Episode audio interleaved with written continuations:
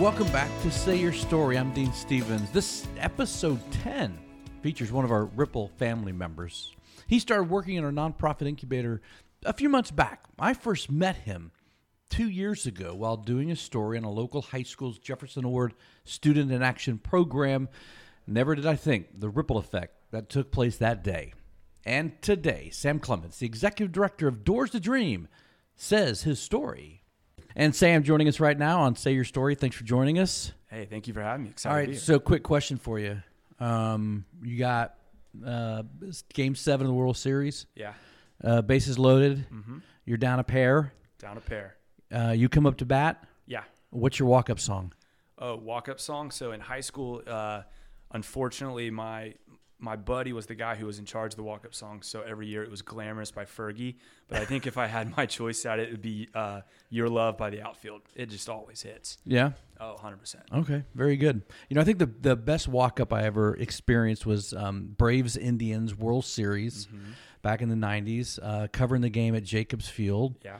um, and it was uh, Albert Belle was coming up to bat, leading off the ninth. Uh, a fog had started rolling off the lake over the center field wall, and it was kind of cool. And all of a sudden, ACDC's "Hell's Bells" comes on. It was like it was a chill moment. It was goosebump all over the body, man. It was the coolest thing I ever saw. That is pretty cool. I know. So, um, Doors to Dream. When'd you get involved? Why'd you get involved? So Doors to Dream started in January of 2019 with our uh, co-founder uh, Carrie Dunn going over to Burke High School and getting the thing going. I didn't start off until August 2019. So I was in Nashville uh, doing Teach for America. I taught eighth grade science, and my two years in the Corps were up. And uh, I had a girl in Charleston who was working, and I was at a good transition period. So I decided to move and luckily found this job that was perfect for me. I was able to work with students. Um, I was able to be in that education realm, but not necessarily in the classroom, which I was looking for a break from. So this opportunity arose, and I applied. And Carrie actually told me I was. Uh, I applied on a Tuesday. They closed the application on a Wednesday, and I got the job on a Thursday. It worked out very, very well for me. So that was right about the time that you and I first met when Mm-hmm. we did a story on the Student in Action program, the Jefferson Awards, right? Yeah. You must not have been there very long. we were there for a few months at that point. We we kind of hit the ground running. We had such an amazing group of students uh, right off the bat that made our jobs a whole heck of a lot easier. And obviously, we're impressive enough to to catch the eye of Dean Stevens Channel Four. Yeah. Um, you know, I always ask when people come in here for you to give them the elevator pitch, and um, I still want you to do that. But the cool thing with the podcast, it doesn't have to be 30 seconds, right? Yeah. So, I mean, I'd love for you to expand a little bit about what you guys do because it's inspirational and it's life changing. Absolutely. So, Doors to Dream, we work to uh, inspire underserved youth. Uh, we are in four schools currently. We are at Burke High School and North Charleston High School. And then there are two feeder programs Simmons Pinckney, which goes into Burke, and then Morningside Middle, which goes into North Charleston. We open doors for them, or we, we seek to open doors for them to find their dream. It's a very fitting name Right. and that those doors that they open they may not like what's on the other side but and that's okay we're just trying to get them exposed to as much as we possibly can uh, the main vehicle in which we do that is through service projects we work with students to figure out what they're passionate about who they care about what issues they want to uh, tackle to face to, to help solve and to be change agents in this community and once we find that passion we we work with them to actually plan a project that actually And those projects in their community, though. Absolutely. So we ask them the magic wand question, and I'll, all listeners, I, I implore you to answer this question as well. If I gave you a magic wand with a little twist and an abracadabra, what issue would you want to help solve, or what population would you want to help?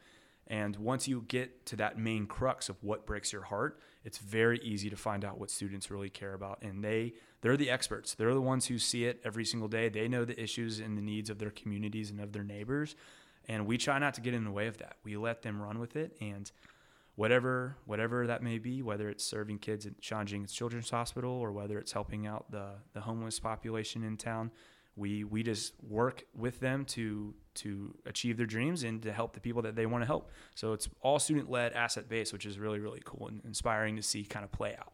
The thing that I that I that I love listening and, and when you share with other people is that you you break away from that curriculum as well, right? We're not going to mm-hmm. go in and drill you on algebra today or trigonometry, right? Or bio two. It's mm-hmm. life stuff. It's real life stuff.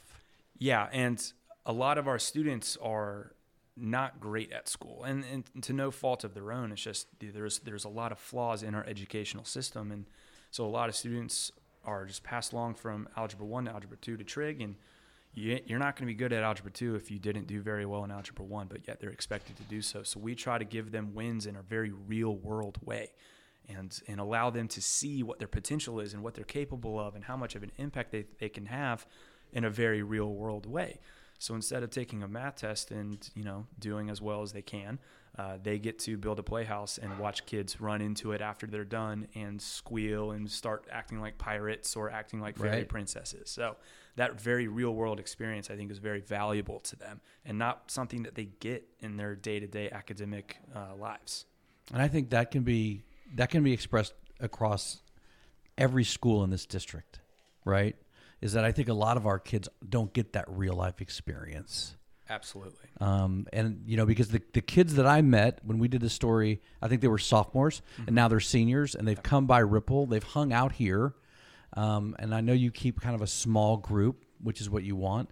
But those eight to 10 kids, I mean, where are they going now?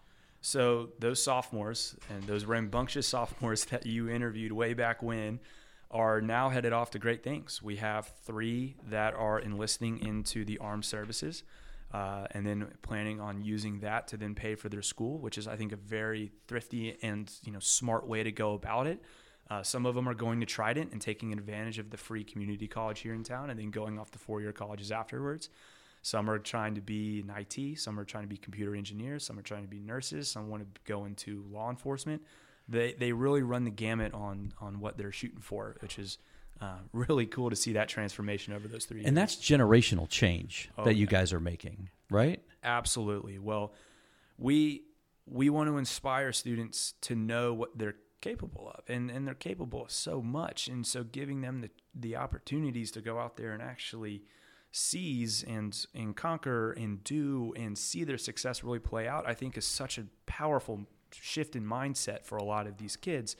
And not only are we working with them, we're you know working with their siblings. We now have a freshman who is the Mm. little brother of uh, one of our seniors who just graduated. That's awesome. So it becomes a familial thing, and I think that's such a cool way to go about uh, you know shifting the life trajectory of some of some people here in Charleston. Because you know you've done that. Absolutely. And Right. it's it's I think that's probably one of the greatest joys of my job is as hard as it is seeing these 7 to 8 seniors leave, I know that they're going off and they're going to accomplish whatever they want to accomplish and I think a big thing for me is at the school that I taught at in Nashville, we always pledged to to strive to be our best so that our students could live inspired and purposeful lives. And I know that every single one of my students who's graduating this year or graduated are now proud Burke alumni are going on to do just that. They're going on to live an inspired, purposeful life, uh, chasing whatever dream they desire, which I think is you know such a cool thing to witness. It's powerful though. Very right and that's the that's the ripple effect that you're having directly on their lives and what your nonprofit is able to do for them mm-hmm. right? Because you've already seen it. You dropped that pebble in there two years ago and now you see that ripple going away into colleges into four-year colleges two-year colleges in the military. And then five years from now that ripple's going to come back and somebody's going to go hey do you remember me?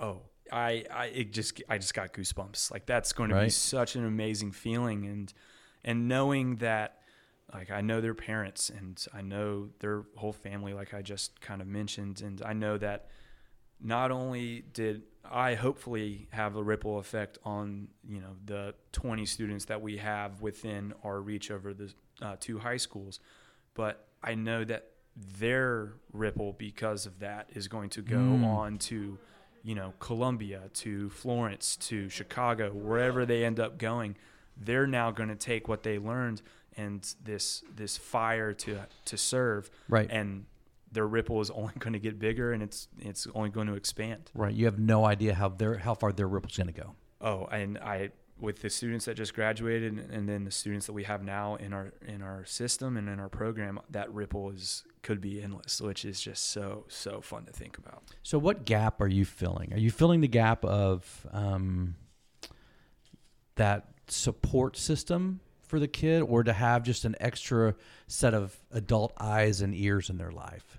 I think that the the gap that we are filling, um, one is an is an opportunity gap and an exposure gap. A lot of our students Mm-hmm. have so many responsibilities that we can't even imagine. Particularly when I was in high school, I can't even imagine that they aren't able to experience a lot because they got to go home and take care of siblings. They got to go to work to help pay the to pay the bills back at home. So giving them an opportunity to see all that Charleston has to offer, whether that's taking them down to Colonial Lake and, and fishing and seeing the joy when one of our students pulled in a huge redfish. How did that go, by the way? Oh Hilarious. gosh, so funny. And they the first and they probably never fished there before. absolutely not and and you know they were they were patient which i was i, I commended them for because whenever i go fishing i, I definitely am not. But they they did such an amazing job like kind of you know listening first off to the people who are helping us out the dnr folks and then they have the patience to actually make it happen. And so it's experiences like that that I, that we're trying that we're trying to offer to students. And we're also trying to expand their networks. Um, the fact of the matter is that a lot of our students aren't able to call on a friend to talk to their dad to get them an internship over the summer. It's just it's just not how um, not how it works, unfortunately. So we're trying to give them people in their lives who have a vested interest in them, but also has a huge network that they can then tap into. And that's where they can begin to explore their dreams and what they're actually passionate about career wise. And that's that's going to be a that's going to be a legacy thing I think for us, and, I, and I'm really excited to kind of see that come to fruition. So I would say the network gap, the opportunity gap, and then also uh, just the ability to go and serve and help people. And I think is such an important thing for everyone to do, and uh, allowing or giving the opportunity for students to do that is is, is inspiring to me. When did you figure that out in your life? Fairly early, I'm going to guess. Yeah, And I'm really interested to know how that worked. So, uh, my dad was a doctor, and I think watching him go into people's lives and and make a direct, very physical impact on health and on um, the well-being of not only the patient but their families as well was really inspiring to me. Uh, my mom was a public defender for a number of years, and so it's just their example really kind of pushed me to want to help. So, like most boys are, I wanted to follow in the footsteps of my dad, and I wanted to be a doctor. And I kind of followed that trend um, all the way through college. For the life of me, I don't know why I majored in what I majored in in the sciences. I'm using it very well now, huh? But I, I knew that I wanted to help. And so the education aspect of that came uh, when I was going into my senior year of college. I worked at, At a- North Carolina. at North Carolina. Go Heels. I worked at a camp out in Colorado called Camp Cheley, and I was a hiking counselor. And it to this day, it's the second best job. Best being the executive director of Doors to the Dream, of course. second best being a hiking counselor at Camp Cheley. And it, working with kids was probably one of the happiest that I've ever been. And when I called my mom and talked to her about it, she goes, "You know, you really like this, right?" And I was like, "You know what? I kind of do." And there was this um, this kid named uh, Manny. So this camp, like most summer camps, are pretty expensive, and they but they give out a few scholarships, which I think is a really cool opportunity for some students. And Manny was from the south side of Chicago and had never seen a mountain in his life. And he, on the second day of camp, he decided he wanted to go on a nine mile hike with me. And I was like, okay, man, are you sure you, you got this? You ready? And boy, did well, he was wheezing by the end of it, but he was in the back with me. And every single time I asked him if he wanted to take a break, he said, no, man, I got, I got to finish this. I got to finish this. I'm going to finish this. And I, the determination on this kid's face, just doing a nine mile hike was, was honestly a life altering moment for me. I was like, this kid is working his tail off, taking advantage of a really sweet opportunity to to um, what's the word I'm looking for to experience something that he's never experienced, and he wanted to make the absolute most of it. Mm. So Manny was kind of the star of the camp. Uh, everyone loved him because you know he was Manny. He was laughing, he was joking. But when it came down to brass tacks, he was like, "I'm going to bite off as much as I can chew this summer." And by the end of the summer, all of the uh, campers vote on who gets to be a counselor in training that next year. And lo and behold, our boy Manny swept the board. And so he was coming back for this next year. And I just thought that was such a cool thing that this kid from the south side of Chicago is now, you know, being put on like exalted by all of his camp members who had never met him before. And a lot of his Mhm. campers had been there for, you know, since they were five years old. They have their group of friends Right. and seeing him seize that opportunity and really run with it and make the most of it inspired me to kind of get into this education realm and working with students and primarily students who are underserved in our communities. I that that's kind of where i ran with it. And so when i was i came home and i was like mom i don't think i want to be a doctor anymore. And she goes well what do you want to do? I'm like i'm not sure but i think i want to teach. And then i did teach for america and absolutely loved it. And And that was in Nashville. that was in Nashville. Two years. Two years in Nashville. I never thought I'd be an eighth grade science teacher in my life, but I don't know if I've ever had more fun than being an eighth grade science teacher in my life. It was such a blast, and I, it really was where I fit and where my passions laid. And um, and you know, it's it's it's really fun to get out of bed every single day knowing you get to go do what you want to do, which I think is you know, I'm blessed in that regard. What about whatever happened to Manny? Do you know? So Manny went on to be a counselor in training. Um, I think he actually went back for two years of that. And That's awesome. you know, I it's it's kind of weird, especially with a lot of those kids that I worked with. Um, I don't know what they're doing right now. gotcha. But here's the thing with Manny, I ain't worried about him. you know he's somewhere. Manny's- he's leading. Manny Right. is Manny is leading the charge on something out there, and I know it's going to be pretty awesome. And I, maybe I'll find out someday. I hope so. So your mom supported the idea of being a teacher.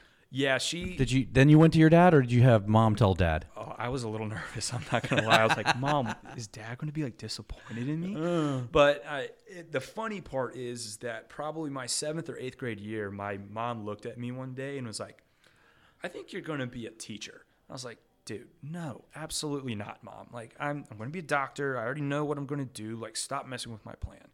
And then I told her that I wanted to be a teacher, and she goes, "You know, you should listen to me more often." And you know, as as much as it pains me to say, Mom's always right, and so she called it from a very young age. Um, But I think it's a great. I think the great lesson here is for every parent who's got a child trying to figure out what's going to happen. Right? Is where do you find your joy? Yeah. Right? And where do you find your why? You found your joy on that mountain with Manny, and you Mm-hmm. found your why at the same time. Yeah, and it serendipity is a weird thing, right? It, it just it just kind of clicked like that, and it just kind of happened, and it wasn't like a progression over time. It was really like a snap of your fingers moment where I was like, oh, this is I, I like this. This is the burning I'm- bush. This is what I'm supposed to be doing. Mhm. And you know, throughout the summer, just had multiple experiences just like that, where kids were overcoming, you know, 2 a.m. wake ups to go on 27 mile hikes, but you know, just loving every second of it. I was like, this is this is where I'm supposed to be. Maybe not on a mountain. Hopefully, maybe again on a mountain someday, but at least in a classroom or in a community with uh, students who are really ready to take on that challenge of, you know, conquering whatever comes in front of them and and uh, you know along the way making the world a little bit of a better place. And exposing the community to what you're doing as well. Absolutely. I think um, I think with a lot of the schools that we work with, there there's such a you know negative perception, if you will, but that's because a lot of people don't go into the schools and see all of the amazing things that are going on. So really showing the community, hey, these kids are awesome. They've logged they've helped over over the past 3 years our group of seniors have planned and executed over 12 service projects and impacted over 2000 people. There you and go. they're high school kids and they you know that's amazing and that's such an awesome feat. And so really making sure that people know you know these kids are you know, they, they can do a whole heck of a lot you just got to put them in the right situation and then also providing the skills to succeed in those situations And I've watched you do it, and I congratulate you. And it's um, awesome to have you here. at Ripple, man. Hey, well, Ripple's been such a blessing to me. I Doors to Dream would not be where we are without you, without Jerry, and then without the other nonprofits here. We've grown tremendously, and I, I truly, um, I truly think that's because of this place. So yeah. I'm blessed to be here. Thank y'all so much. Uh, it's been a joy. Thanks for saying your story. Absolutely. And if you'd like to learn more about Doors to Dream, the website, doorstodream.org. Doors to Dream, one of 20 nonprofits which work out of our nonprofit incubator in downtown Charleston. To follow us, you can just search Ripple Fund on Instagram. Hope you have a great week. Our thanks to Bullets Benign for the music and for Sam, of course, for his story. I'm Dean Stevens, and you're listening to Say Your Story. Back to you. Hey.